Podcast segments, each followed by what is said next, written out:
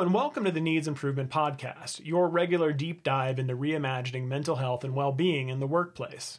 I'm your host, Nicholas Whitaker, coach and co founder of the Changing Work Collective. In every episode, we sit down with thought leaders in organizational health, as well as individuals who've navigated the complexities of mental health, well being, and belonging in the workplace. Our goal? To dismantle the stigma surrounding mental health, ignite meaningful dialogue, and inspire both employees and leaders to revolutionize the way performance is gauged at work. So, if you're eyeing a healthier, happier chapter in your professional life, you're in the right place. Together, let's transform the places we work into the places we would love to be. Let's dive into what needs improvement.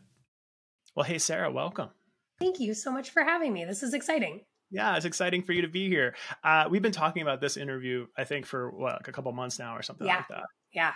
Yeah. So I'm really looking forward to digging into it. Before we get into it, though, why don't you tell our viewers a little bit about who you are and what you're up to these days? Yeah, sure thing. So my name is Sarah Devereaux. I live in beautiful Ann Arbor, Michigan. Uh, I worked for Google for about 15 years, and I was primarily in leadership and learning development. Uh, and I did a ton of stuff at Google. I, I think I flipped around like I don't know, 17 managers in like 15 years or something insane like that.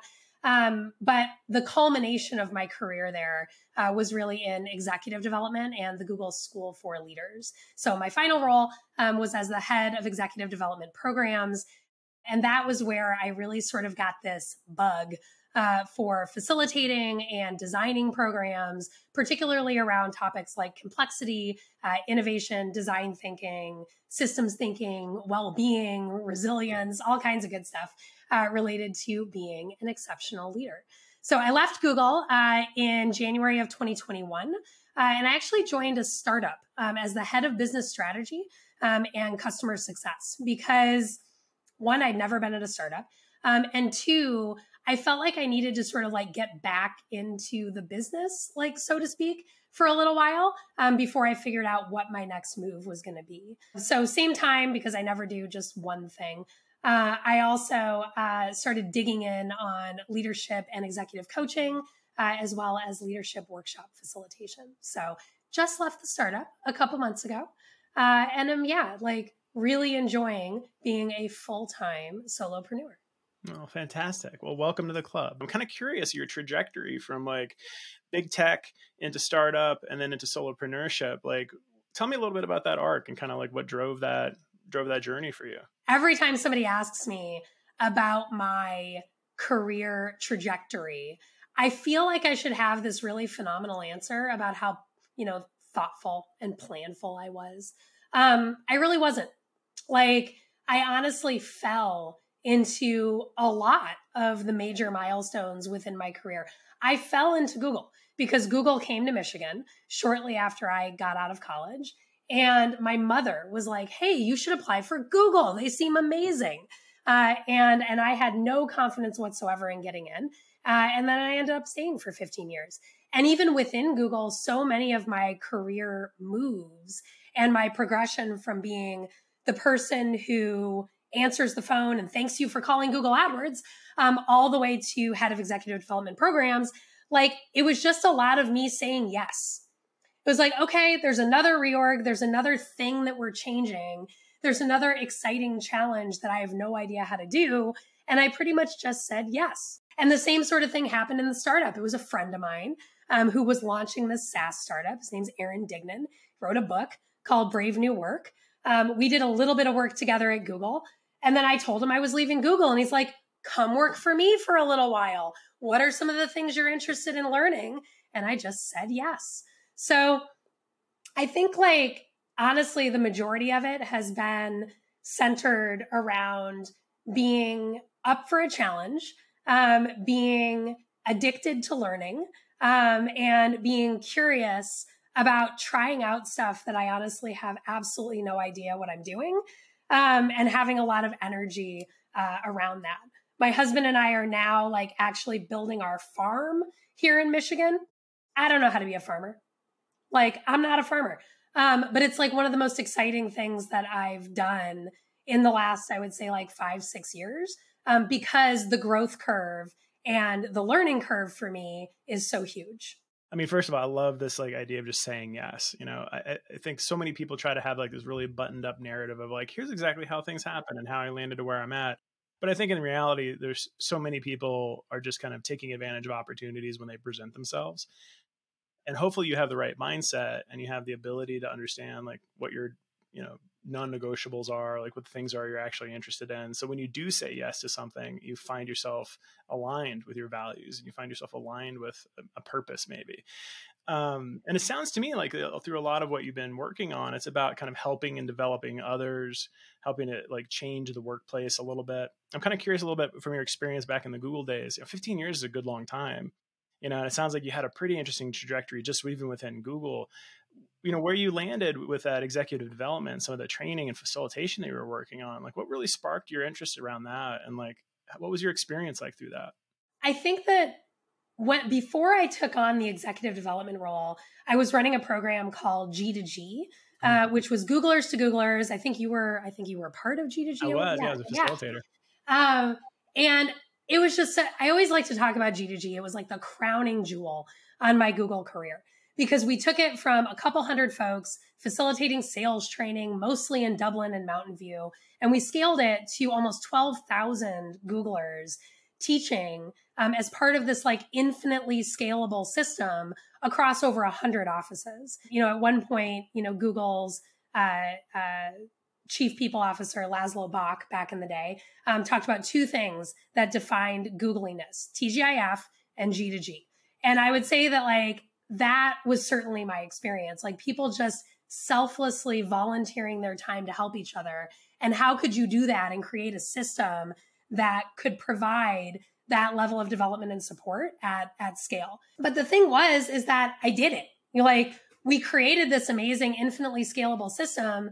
And then I came back from my first maternity leave and I was just like, okay, I can keep running it, you know, or I can go to the place where I have zero experience within the L&D world and sort of the last frontier was executive development. I had done learning evaluation, I had done, you know, budgeting and vendor management. Um, I had done design and curriculum, you know, development, and I had done a lot of facilitation and I had done a lot of community building, but I hadn't done anything with executives. So I think the thing that sparked it for me was like it was the most unknown thing and then my first introduction to it was complexity and systems thinking. And I was just so obsessed with this. I'm like, there are complex systems everywhere. This is literally the whole problem with every single thing in our world. We are trying to solve complex problems with complicated or simple solutions. We are misdiagnosing the problem. And that just like blew my mind and opened this whole new realm um, of of executive and leadership development. That's really really cool. And I mean, to imagine too, at a company the size of Google, there must be so much opportunity to kind of support leaders and their development and support teams that they're being led by as well. And I'm kind of curious, like, just some of your thoughts around like what did you notice and like what were some of the challenges that you were running into during that period of time. I think the biggest thing was that Google really understood that the world was about to fundamentally shift um, you know, I'm not shy about saying the things that I think Google has gotten wrong, you know, over the last several years. Um, I'm happy to talk about all that stuff. But I think the thing that they really got right um, was their leadership development philosophy was very much rooted in this idea that the world was shifting faster than ever before and that we needed leaders who could see beyond what was going to happen next, who could see around the corner, and who were really committed and willing to develop themselves in areas that are, you know, typically extremely uncomfortable for people. So this whole concept of VUCA, right? Mm-hmm. Volatile, uncertain, complex, and ambiguous. Google was one of the first major companies to talk about the impact of an increasingly VUCA world um, on leadership and on the way that we make decisions uh, within an organization. And a lot of our leadership development philosophy was really centered around this. And so helping people to understand that the playbook that you've used before isn't going to work. It's not that it's a bad playbook. It's not that you're bad at executing the playbook. It's that the rules of the game have fundamentally shifted. We're not even playing the same game. It's not even that, you know, there's a whole new set of rules to professional football and and you have to learn them. It's that we are now playing croquet Like, so you have to learn how to do that instead. I think that helping people to understand that the things that they've relied on up until this point are no longer going to serve them. Um, there's a whole new set of skills that are a hell of a lot harder to learn. Um, and one of them is that you need to start getting very comfortable with your team saying that you don't know and being vulnerable and being honest and being transparent. Because if you're not, it is easier than ever for people to see right through you. And the biggest threat in an uncertain environment is low trust and low psychological safety among teams. So if you can't cultivate that, you're not going to be able to create the kind of agility that's necessary to respond to kind of those extrinsic macro environmental shifts. Yeah, yeah. And I imagine too, like with COVID and the pandemic and all these other massive shifts that have happened remote work, hybrid work, return to office those probably just added all these additional complexities on top of all of that. And I'm kind of curious from your perspective, like how prepared do you feel like organizations were to meet the moment of those shifts that we just kind of were talking about there? You know, that's a, I'm not really sure how to answer that because I think that people generally knew in theory that something tectonic was about to happen in terms of new ways of working and in terms of like how work was going to shift. Now, did they think it would be a global pandemic um, that would catapult us into it? Other than Bill Gates, like I'm not sure anybody really anticipated that, right? But I do think that people were like cognitively prepared. Mm-hmm. I'm not sure that they were actually emotionally prepared. And I think that when push came to shove, you know, and and things hit the fan, that people were caught off guard and finding themselves more comfortable jumping back to their their previous you know sort of ways of operating yeah i think you're right you know and i notice this on all levels too i think both with individual contributors and managers as well as executive leadership there was this attempt for a couple years there where I was like, mental health is really important. This is something we really care about. We're doubling down on it. Uh, well-being more more generally, and then suddenly these words like resilience came into play, and like that became like the the term du jour. Uh, and there was a lot of effort that was being put in, I think, to help people adjust and adapt to the change. And it seemed to me like leaders in particular were finding it very difficult, particularly middle managers, where they're both being kind of pulled in two different directions. Um, and I wonder, like your from your experience, like it, was that something also that you noticed was like there was different kind of levels of aptitude and different levels of of skill in applying some of these things, depending on which kind of category you were in. So, yes, um, although I would say that it's not so much a gap in skill, like based on different levels. Like what I noticed was a gap in confidence um, depending on the system that that leader was operating in. So if you if you think about uh, leaders, you know, operating in a really transparent, like psychologically safe, you know, trust based system instead of a control based system, uh, regardless of their skill, right? Like they're probably going to be able to adapt to uncertain circumstances and and situations a lot more easily because they're able to ask questions um, and not fear you know judgment you know or or repercussions from those those questions retaliation um, they're able to say like i don't know i'm struggling um, and know that there's a supportive system behind them now for leaders again regardless of level um, that are in systems of control um, and systems that are more focused on blame and shame um, than they are on learning and development and and compassion and care, um, then they're not going to be able to adapt as quickly to changing circumstances because they don't have the confidence that the system is going to stand behind them.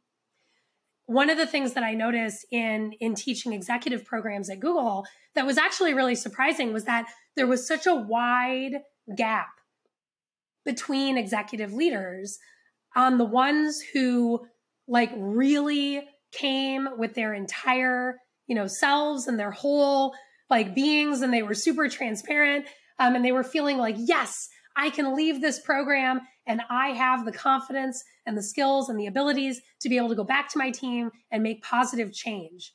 And the people that walked in um, and also walked out feeling defeated and that they didn't have that level of confidence that they could actually do something um, within their organizations to positively influence change. And those were the people that were operating within the most toxic teams within Google. Um, and you watched it and you're like, they just were trying to like not get in trouble. You know, it was a permission based culture instead of being a constraint based culture. You need constraints. I'm a big fan of trust based systems, but you can't have chaos. You have to have constraints within a healthy organization, but they need to be crafted as if you are creating them for well intentioned, smart people who you trust, not creating a laundry list of do's and don'ts. Mm, mm. Yeah, and there's two words that just kind of stand out to me as you're going through this. You know, this idea of trust and this idea of confidence. And I think those are really interesting elements that kind of work either with or against one another. And I wonder if there was a, a, tr- a, trend or a thread that you were able to notice of, you know, we have Project Aristotle, you know, uh, Project Oxygen, all these like really amazing research projects that kind of talked about what makes for healthy teams, what makes for healthy leadership. And you would think at a company like Google that in many ways was kind of the, the originator of some of this research that all teams would be healthy and all teams would be amazing. I'm kind of curious like your perspective of like what well, what made for toxic teams? Or what made for teams where a leader wasn't able to feel secure or didn't have that kind of trust? Fear. Um, i think that leaders who felt insecure who felt like they weren't supported um, where were not capable um, of creating supportive environments for their teams um, further down further down the line. Um, and honestly, I noticed a lot of leaders who were scared of disrupting the ship. You know, there's I honestly think that Google tried like for a really long time um, to do a lot of things right. I really do think that they were well intentioned um, in the vast majority of like decisions that were made. The thing that I think got a little bit tricky uh, was the way in which they sort of set up the system so that your identity was so closely tied to your role and to being a Googler and to your job.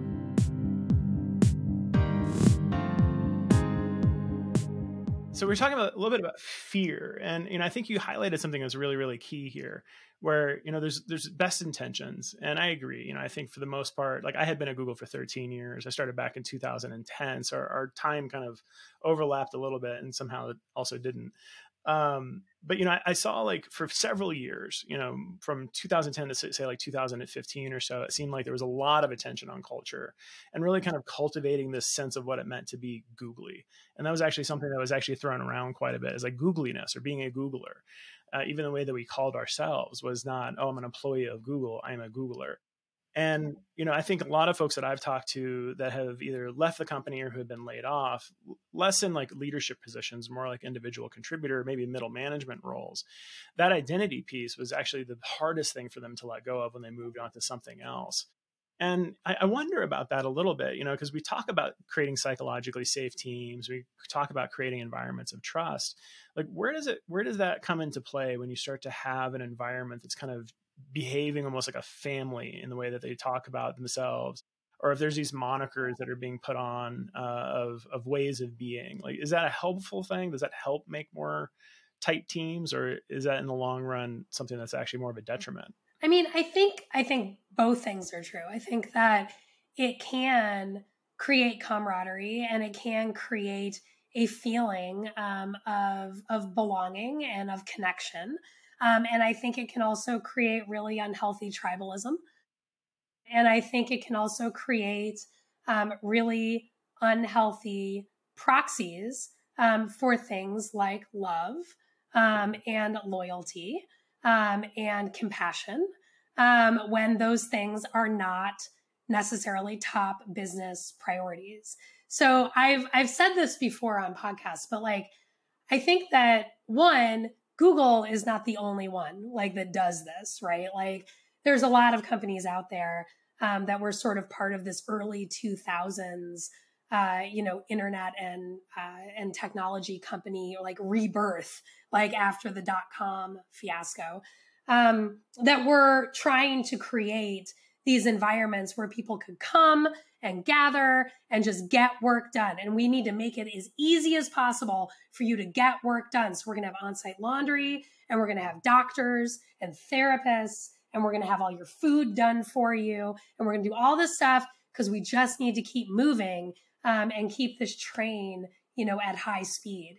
And I think that that's all, again, like well intentioned.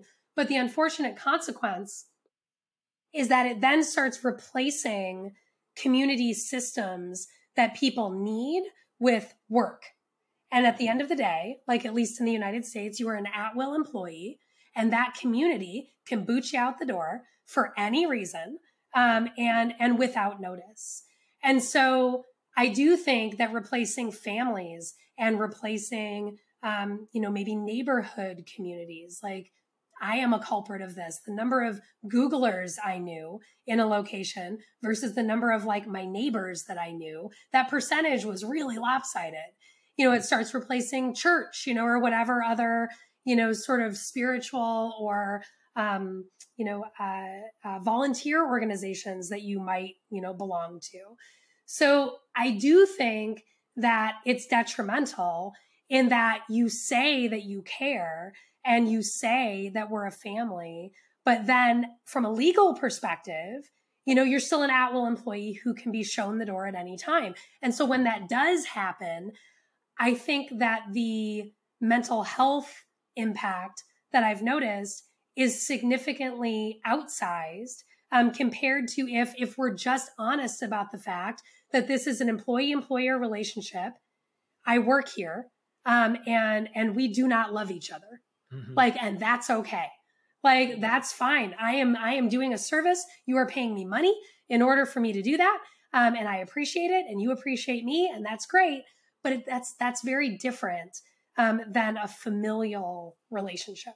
Absolutely. Yeah. And I wonder too if that ties in at all with that, that kind of fundamental insecurity that some leaders have you know because if you're interjecting and saying oh we need to be a tight knit family we have these certain types of ways of being to me that it sounds like inclusion but almost to me it almost sounds like the, the beginnings of something opposite to that where it's you know if you don't fit into this rigid little box and if you don't lead in these particular ways then there's repercussions to that in some way and I, and I wonder a little bit, you know, when we talk about insecure leadership, you know, what are the kind of underpinnings of that? You know, so what what does make for a secure leader, and, and how do we kind of cultivate mm. that in these organizations?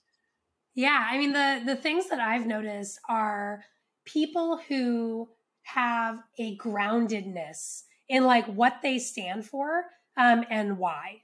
Um, because it can be, especially if you start out, you know, kind of early on in your career, um, in a company that places a lot of value on fitting a particular cultural mode, um, then I think that it can feel very like almost like stripping, you know, of who you are. And that creates insecurity, right? Like if you can't show up in an honest and authentic way, then that's going to cause um, some insecurity in the way that you manage your team because you're constantly going to be second guessing, you know, your judgment, you know, whether you're making a wise decision. I had a manager once who told me um, that he questioned my judgment um, because I pretty consistently worked from home between one and two days a week. I think that when you are feeling that pressure to show up in a certain way that maybe isn't uh, congruent to the identity that you've built for yourself outside of the company, then it can make you feel really insecure inside of the company. I definitely struggled with that, like in my early, you know, sort of years of leading and managing at Google. And then I sort of like mastered the ancient art of not giving a shit. And I was like, okay, like this is not working. Like I just need to be me um, in order to, you know, in order to do my job and serve my team in the best possible way that I can. And I'm positive that I left more than one promotion on the table um, because I didn't look the way that I didn't sound the way um, that everybody wanted me to. So I think like authenticity and like a groundedness in who you are, your principles, your personal values, and what you stand for. And honestly, like what you're willing to compromise on and what you're not. You know, like I was never willing to treat my team like children. Um, like if a reorg was coming, if a budget cut was coming, if layoffs were coming, like I was honest about what was going on. And so I think that if you are able to identify those non negotiables, like here's where I'm willing to make a compromise based on what the organization expects from me as a leader, and here's where I'm not, that helps you to build a leadership identity that you can stand behind and be proud of. And I think that leads to secure leaders versus people who are trying to be something they're not. Yeah. And I imagine that same behavior is probably modeled all the way down too. So if you have an insecure leader who's modeling insecure leadership, the reports of that leader are likely also going to feel a little insecure and not feeling like they can be them their full selves or be their authentic, authentic selves at work. Yeah, I mean, you know, you have to say the right stuff. You have to show up perfectly. Show up your best, right? Like that was always one of the lines. Like, you know, I really want to talk about how you showed up in that meeting. It's like, well, my kid was up for six hours last night and I got two and a half hours of sleep. So, yeah, I was a little pissy. Like, sorry about that. Like, I've apologized. We're moving forward. Hey, I wasn't at my best yesterday, but you know what? It was still going to show up on my performance review, you know, three months later. Like that belief and that, that example, more so than a belief, but an example, a reinforced belief, right? That you couldn't make a misstep. Because if you screwed up, and you said you were sorry, if you apologized and kind of learned from it and moved forward, even if you handled it incredibly well, the threat that one misstep could show up three, six, nine months later on a performance review and decrease your bonus as a result, like that starts to turn into very real consequences for people. Um, and it starts to create a culture of fear um, and and risk averseness right? Like people don't want to take a chance because they're so worried about getting dinged, uh, you know, come performance time. Yeah, and you even mentioned that a little bit too. You know, this idea of like not wanting to to disrupt the ship. Not the status quo needs to be maintained in a certain way. And I imagine too for like insecure leaders, like having that status quo be consistent is very important because that creates a certain sense of stability and a certain consistency that can be relied upon in, in exchange for or instead of having that inner security and that inner kind of fortitude. Oh, yeah. Leaders who are operating from a place of insecurity and fear um, are very averse to change. Um, they don't want the rules to change because they know the rules. They know how to play within the rules. Um, and if there are new rules, then that means that they have to recreate their leadership identity because their leadership identity isn't based in something that is authentic to who they are and the values that they hold. So I think that that's I think that's spot on. Um, and I also I also think that it tends to create this dynamic where team members are not paying as much attention to like the signals in the system that might be telling them that we need to change course. And if you think about the world of technology right now, we're changing course like all the time. Like stuff is happening um, at just lightning speed. We talked about things happening at lightning speed five years ago. This is nothing compared to what has happened uh, in 2023. And I think everybody was caught off guard, you know, when Chat GPT kind of took everything by storm. And I keep rolling around in my head, like, why? It felt like everybody was playing catch up. It felt like everyone was caught off guard and we were all trying to to catch up in the race. And we have some of the smartest, most perceptive, like phenomenal people working at these companies. How was it that we were all caught off guard? And my my mind always goes back to leadership and leadership dynamics. Like, what is it about the way that leaders are leading that made it so that they didn't see what was about to happen? Yeah, and imagine too, like when you're in this scarcity mindset or in a, def- a defensive posture, like it's really hard in that threat environment to be looking forward and to be in visionary, you know, or to like lead someone towards some future possibility mm-hmm. when all you're really focused on is like trying to keep the status quo the status quo. Because what if you're wrong? Yeah. What if you're wrong? What if you've got this phenomenal vision for the future and you're wrong? Yeah. If you're within a system that doesn't prize um, experimentation and risk taking in the name of innovative exponential progress, then you're not going to take that shot. And especially, you know, if those golden handcuffs like are really tight, like if you're getting paid, you know, some of these absolutely astronomical compensation packages, like you're not going to risk that um, on something that might be wrong, even if you are seeing signals in the system that are telling you we need to move this direction you're going to be you're going to be pretty safe about it. Um, and i think we've seen that you know with a lot of technology companies right now. Like you know i think that uh, meta has certainly you know shown um, that they have become less risk tolerant um, than they were um, as they've grown and as they've gotten really uh, you know, really diversified um, in the types of services and products that they offer. I think Google, you know, in particular. Um, but you really look at like companies like Microsoft, who like 10 years ago, this was the insult that like all the cool companies in Silicon Valley were throwing at Microsoft. And now Microsoft is like kicking everybody's ass and like being really forward thinking. And they've swung back in the other direction. Um, so it's really phenomenal to watch like that cultural and leadership progression and like that moment of realization of like we've gone too far we're being too safe and i'm really curious to see where like the big innovative risky players of 10 years ago who i think have gotten really safe i'm interested to see where their moment happens like what's going to push them to be that innovative maverick again um, and i don't know i have hope I do too. You know, I think there's opportunity here. You know, and I think part of it too is is something you touched on very briefly is like this idea of like performance reviews uh, or performance evaluation, and like what are the incentives that are being signaled to employees within an organization based off of their the way the performance reviews are managed. I'm kind of curious if you have any thoughts about that and like maybe how that was impacting some of that ways of being uh, that we were just talking about. Oh yeah, I mean, again, sort of like really well intentioned that ended up with bad unintended consequences, right? Performance reviews.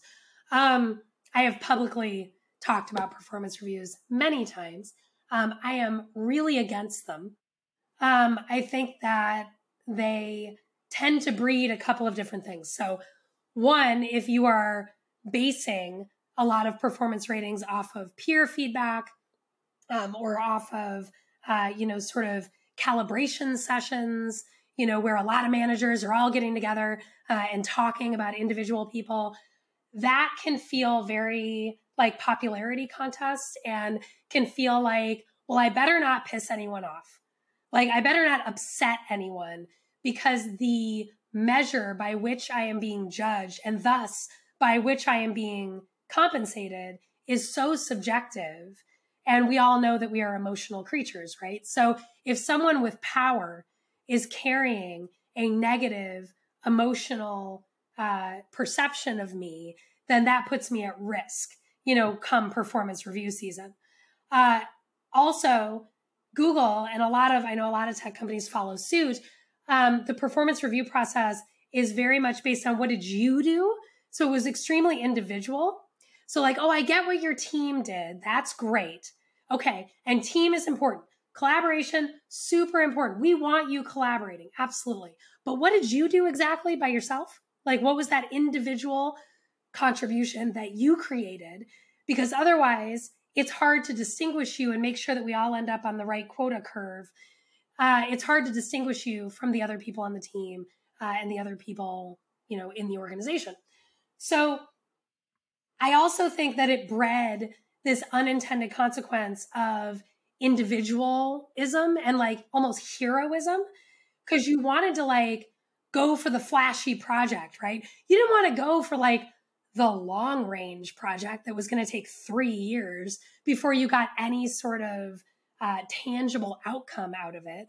You wanted to go for the flashy project that was going to show visibility um, to the right people in leadership by the time your performance, you know, your promotion package in particular um, was up for review. And I heard that all the time that people were timing the projects that they would accept based on when promos were due and how close they thought they were to a promo. So a lot of people were doing projects that in some cases were actually like bad projects, but they were going to look really good for those first six to nine months. And so they'd go after it, they'd stick with it, even if the project, you know, showed its true colors within the first couple of months that, hey, we should probably step away from this. They would stick with it so that they didn't risk their promotion.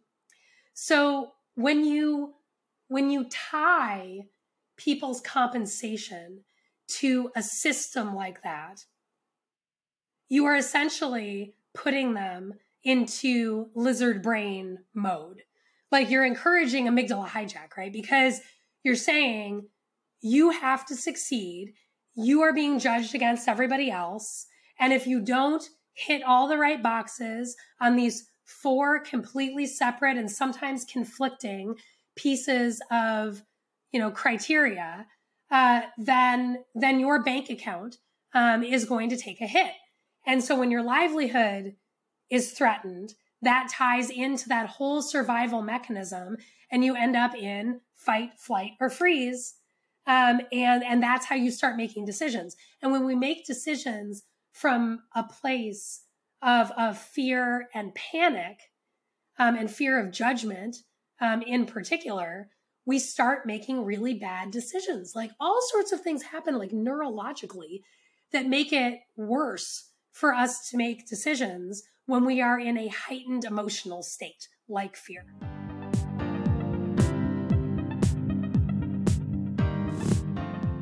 The things that comes up for me with that, I mean, first of all, I've had I've had personal experience with what you're actually sharing. I've had leaders tell me like, "Well, you got a, a lower performance review this time around. Don't take it personally." And to me, that was what was really confusing to me. I was like, "There's nothing about this that isn't personal because yeah. the entire system is designed to make it personal." Um, and my question was always like, "Well, what was the environment that that person was in that was causing them to not be able to perform at a high level?" It's very rarely an isolated thing where it's just this one individual's way of working, yeah. particularly if they've been at the company for a long period of time. Um, it's usually the environment that they're in, and there's usually a numerous different factions. You know, you mentioned earlier this idea of like, well, yeah, you know, like I have personal things going on in my personal life. I'm sorry I didn't show up at, like perfectly in this one instance, and yet then those things get brought back up from a place of, you know, in some cases, you know, recency bias of like, oh yeah, so and so was kind of snippy in that meeting a couple weeks ago. That means he isn't a team player, isn't really able to like you know help others collaboratively. And you know i wonder if there's like a lot of conversation going on about the environment and around you know what allows for individuals to be able to be successful. Yeah. Well and i think like the the thing you hit on there that that sparked for me um, is hey you got a lower rating and don't take it personally. Would you say that you know thinking back just to that moment for you would you say that the expectations were clear about how you were to be successful during that performance cycle? No, absolutely not. And actually, part of the feedback that I got right around during that same cycle was like I was requiring too much support and coaching from my leadership and my colleagues. And in my expression, in my in my experience, it was I had come into a new team that was very dysfunctional, had gone through many different reorgs, and it was not clear how to be successful. So the only way to be clear was to ask the folks that had been there for 10 years. But then that shows up on performance reviews later as not being enough of like a self starter or not being autonomous enough. Right. That's really one of the things that I have seen um, with insecure leaders is that when they're not sure how to set expectations, they they tend to then put it on the team member to be like, oh well, you should have known what to do you should have known how to structure your time and what all of the deliverables should have looked. You're senior enough um, to have been doing all of that on your own. Never mind that you asked me, you know, to clarify expectations, deliverables, you know, all that good stuff ahead of time. And I couldn't. And what's more, I couldn't say that I didn't know. And I think that's what I see most often is that insecure leaders, when they're asked to clarify expectations, will, if they don't know what the expectations are, they won't, they won't say they don't know. A, a more secure leader will say, you know what? I am honestly not sure. It's a giant cluster around here lately, and I don't know what success looks like for you over the next six months. Let's take an hour and really sit down together and draft out like, hey, what are the things that we're pretty sure are going to add value over the next six months? What are the things that we're less sure about um, and that we might need to change halfway through? And what are the things and the goals um, that are that are you know we're taking a flyer on it? Like we're going to try it, and if it works, it's going to be a massive home run. And if it doesn't, it's you know no big deal. We tried something, and I think that's the biggest thing. Like, can you be honest as a leader that you're not sure and work with your employees to co-create the conditions for success. Mm-hmm. Yeah, and I imagine too, like I spent a lot of time doing mindfulness uh, instruction at Google as part of their G Pause program. Also, the G to G work. A lot of the work that I did there was around like giving, receiving feedback, like having difficult conversations, like finding ways to be compassionate and curious with one another at, at, at this core. And to me, this sounds like that's essentially an antidote to a lot of what we're talking about here. Can you, as a leader, have compassion for yourself and for your teams? And can you convey a culture that that really encourages that type of curiosity and compassion? They say it in terms of like, you know, assume good intent, but I think it, there's a lot more to it than that. And I kind of I'm curious, like your thoughts on that. Yeah, I love this question because I really hate feedback. I think feedback in the way that we have constructed it, um, and honestly, like the way that it's often talked about and even taught um, in a corporate setting, just sucks. Like it's this thing where like you gear somebody up and you're like, okay, I've got some feedback for you. So one, you're setting the stage for like, hey, this is going to be like a thing. You never say, hey, I've got some feedback for you. And it's just like a string of compliments. That's not it. You send it, you know, you, you, when you've got positive things to say, you're like, hey, I just wanted to share some gratitude, you know, or hey, I'm really excited about a few things that you're working on right now. And I just want to say, like, this is awesome. You're doing such a great job. You never start a conversation like that with, I've got some feedback for you. So, one, we gear people up in the way that we lead them into feedback conversations to think that it's going to be something bad. And then we sandwich it between like inauthentic pieces of positive feedback when really everybody knows that there's a problem and we want to talk about it. We have an opinion about what the problem is and we have an opinion about how to fix it. That's typically, you know, what's going to happen. And what I think we should be doing instead of the classic, like, I give feedback, you receive feedback. And there is a correct and proper way um, to do both sides of that equation. I'm really an advocate for having compassionate, curious conversations. Mm. When I work with leaders, when I work with my coaching clients, I will often say to them, when you have feedback for somebody, how long do you talk before you invite them to talk? Typically.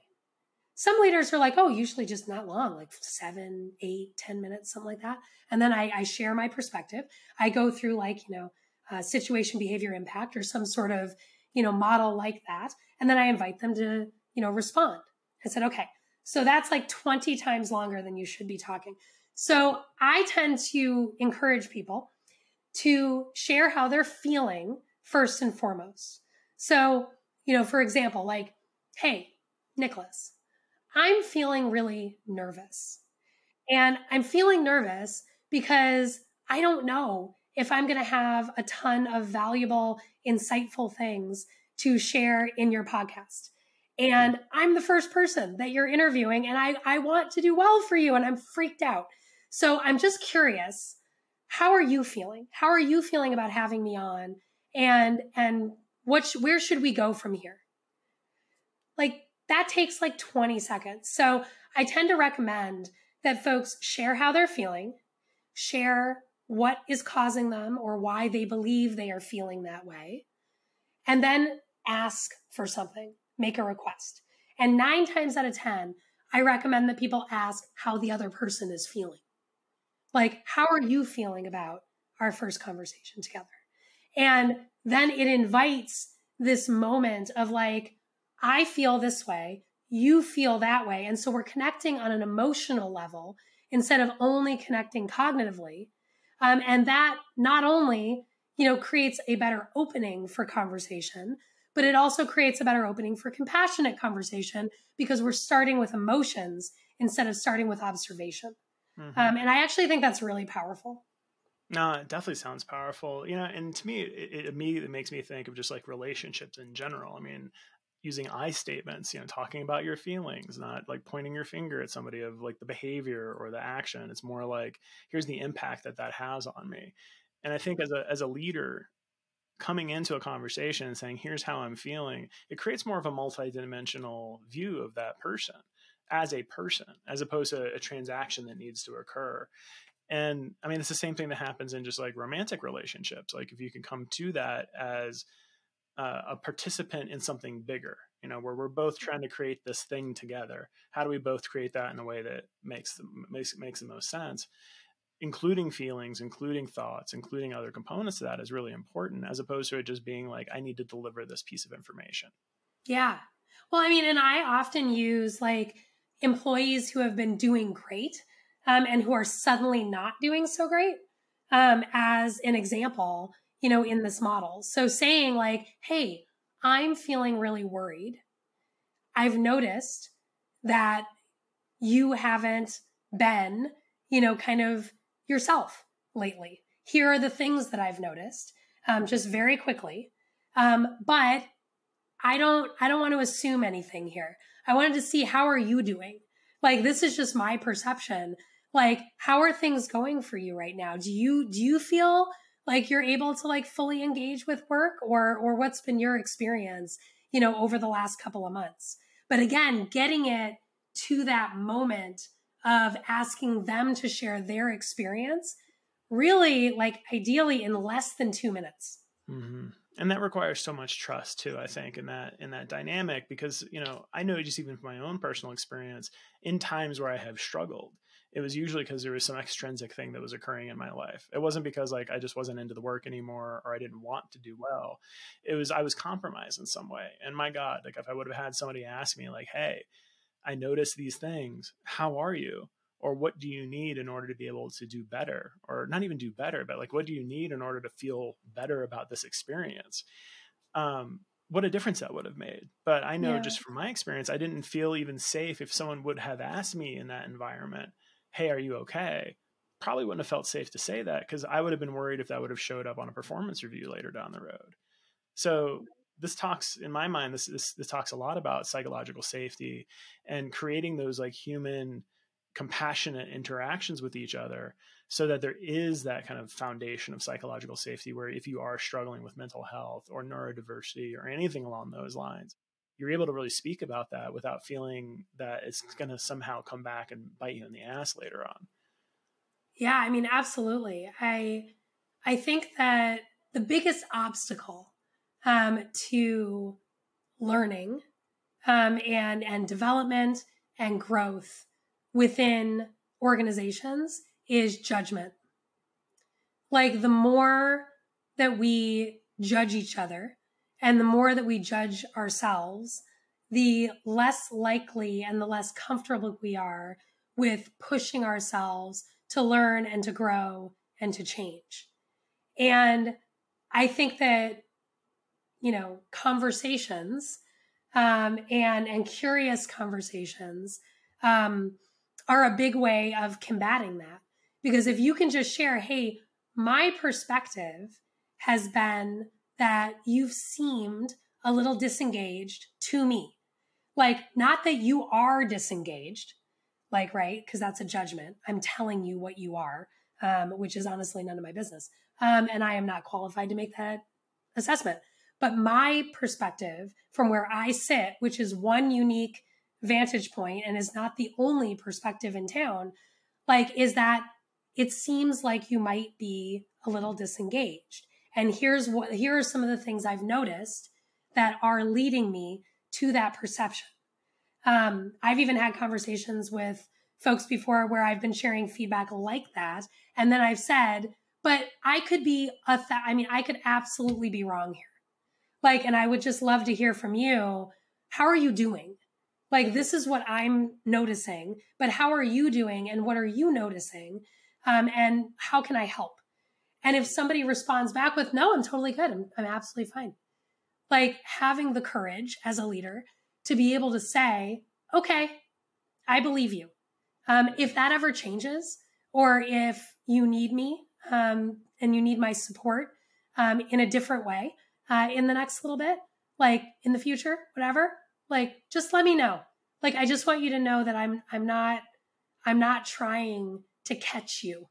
Like I'm not trying to judge, I'm not trying to catch, I'm not trying to accuse. I genuinely want to make sure you're okay. Um, and here are a few things that I'd like us to agree to going forward. You know, if you are seeing a performance gap, um, and I want to check in on it in a couple of months and see how it's going. So you can ask for things. You know, as a leader, I think that a lot of people think like if you're going to ask questions and if you're going to trust, then you have to just let everybody do whatever they want. And you can't ask for anything. You can make requests and you can reach agreement about the things that you're asking about. And you can check in later at an agreed upon cadence. There's a very big difference between autonomy and abandonment. You don't have to like totally exit the picture as a manager or a leader in order to give someone autonomy, but you need to agree on what that autonomy looks like and where you will be supporting them um, and checking in along the way. Mm, mm. I feel like these are just like little pearls of wisdom for leaders that everyone should really be listening to. Because to me, it really just comes down to, and maybe I'm oversimplifying this, but being self compassionate and being compassionate with others and really putting that into practice and being thoughtful about how you're leveraging language and how you're leveraging that power differential to make sure that you're creating an environment where people can feel as safe as possible so that if they are struggling or if they are in need of something that they can express those needs in a way that they feel like can be met. Yeah. Yeah and i mean i certainly have not always done everything right like far from it like I have made so many leadership mistakes where literally I have been in the moment and going, I know better than this. Mm-hmm. And I'm still doing it. Um, it, but nine times out of 10, if I really sit back and examine why I was doing what I was doing, it was out of fear. And it was out of fear of me being judged based on the performance of my people. Yeah. And so there is a place you know you don't have to, to like sit there with underperforming team members forever and ever and ever in order to be a compassionate leader. But what you do have to do is have an open and honest conversation that isn't about blame and shame but is about curiosity and understanding where that person's coming from um, and challenging your own assumptions and your own commitment to being right and being willing to be wrong um, and to have your assumptions challenged by bringing in that new perspective. So if you're just going to sit there and go, that person's an underperformer, and nothing they say and nothing that's happening in their lives and nothing that's happening in the system is going to change my opinion that that person's an underperformer then then you're never actually going to get to the bottom of what might be going on with that individual. And it might be that they're just disengaged from their job and they don't want to do it anymore.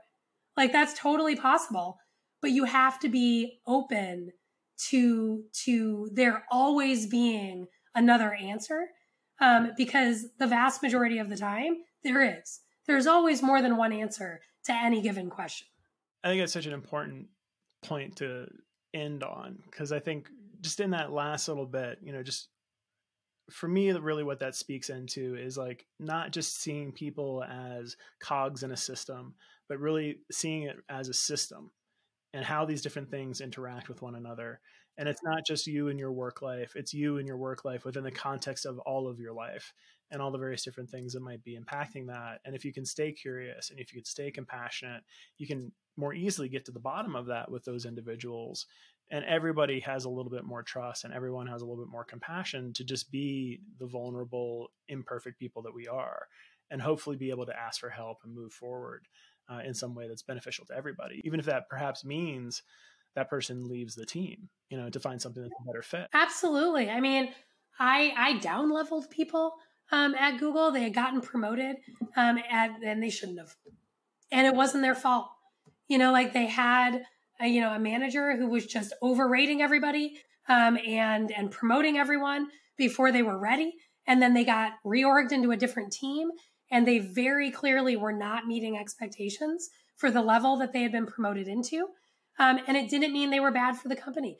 The amount that I had to negotiate with HR in order to get permission to down level someone um, instead of just exiting them from the company um, was crazy. And then that person then moved on. Um, this was like 10 years ago now, like moved on. And I think now is like still at Google, senior director, doing absolutely amazing, but had to be down leveled from a six to a five you know, which is, you know, sort of a senior, senior IC role to kind of a mid level IC role.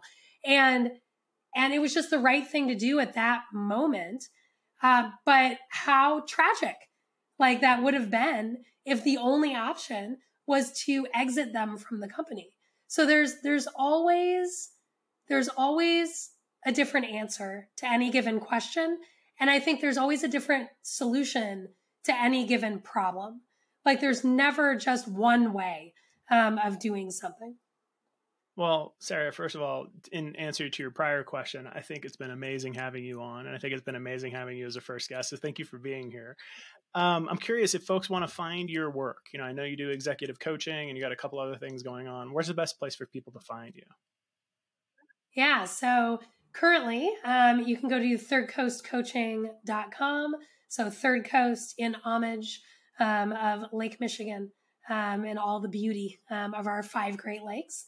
Um, so, Third Coast Coaching, uh, you can also find me on LinkedIn, and very shortly, um, you can find uh, my new venture. Um, at thirdcoastfarms.xyz. Oh, we're very much looking forward to hearing more about Third Coast Farms and everything else that you're doing. Well, Sarah, thank you so much and be well. We'll talk to you soon. All right, that's a wrap for today's episode of the Needs Improvement Podcast. If our conversation resonated with you, do us a favor share this episode with your network. We'll be back next month diving even deeper into what needs improvement in the modern workplace. Until then, take what you've learned and make your workplace a better place to be. See you soon.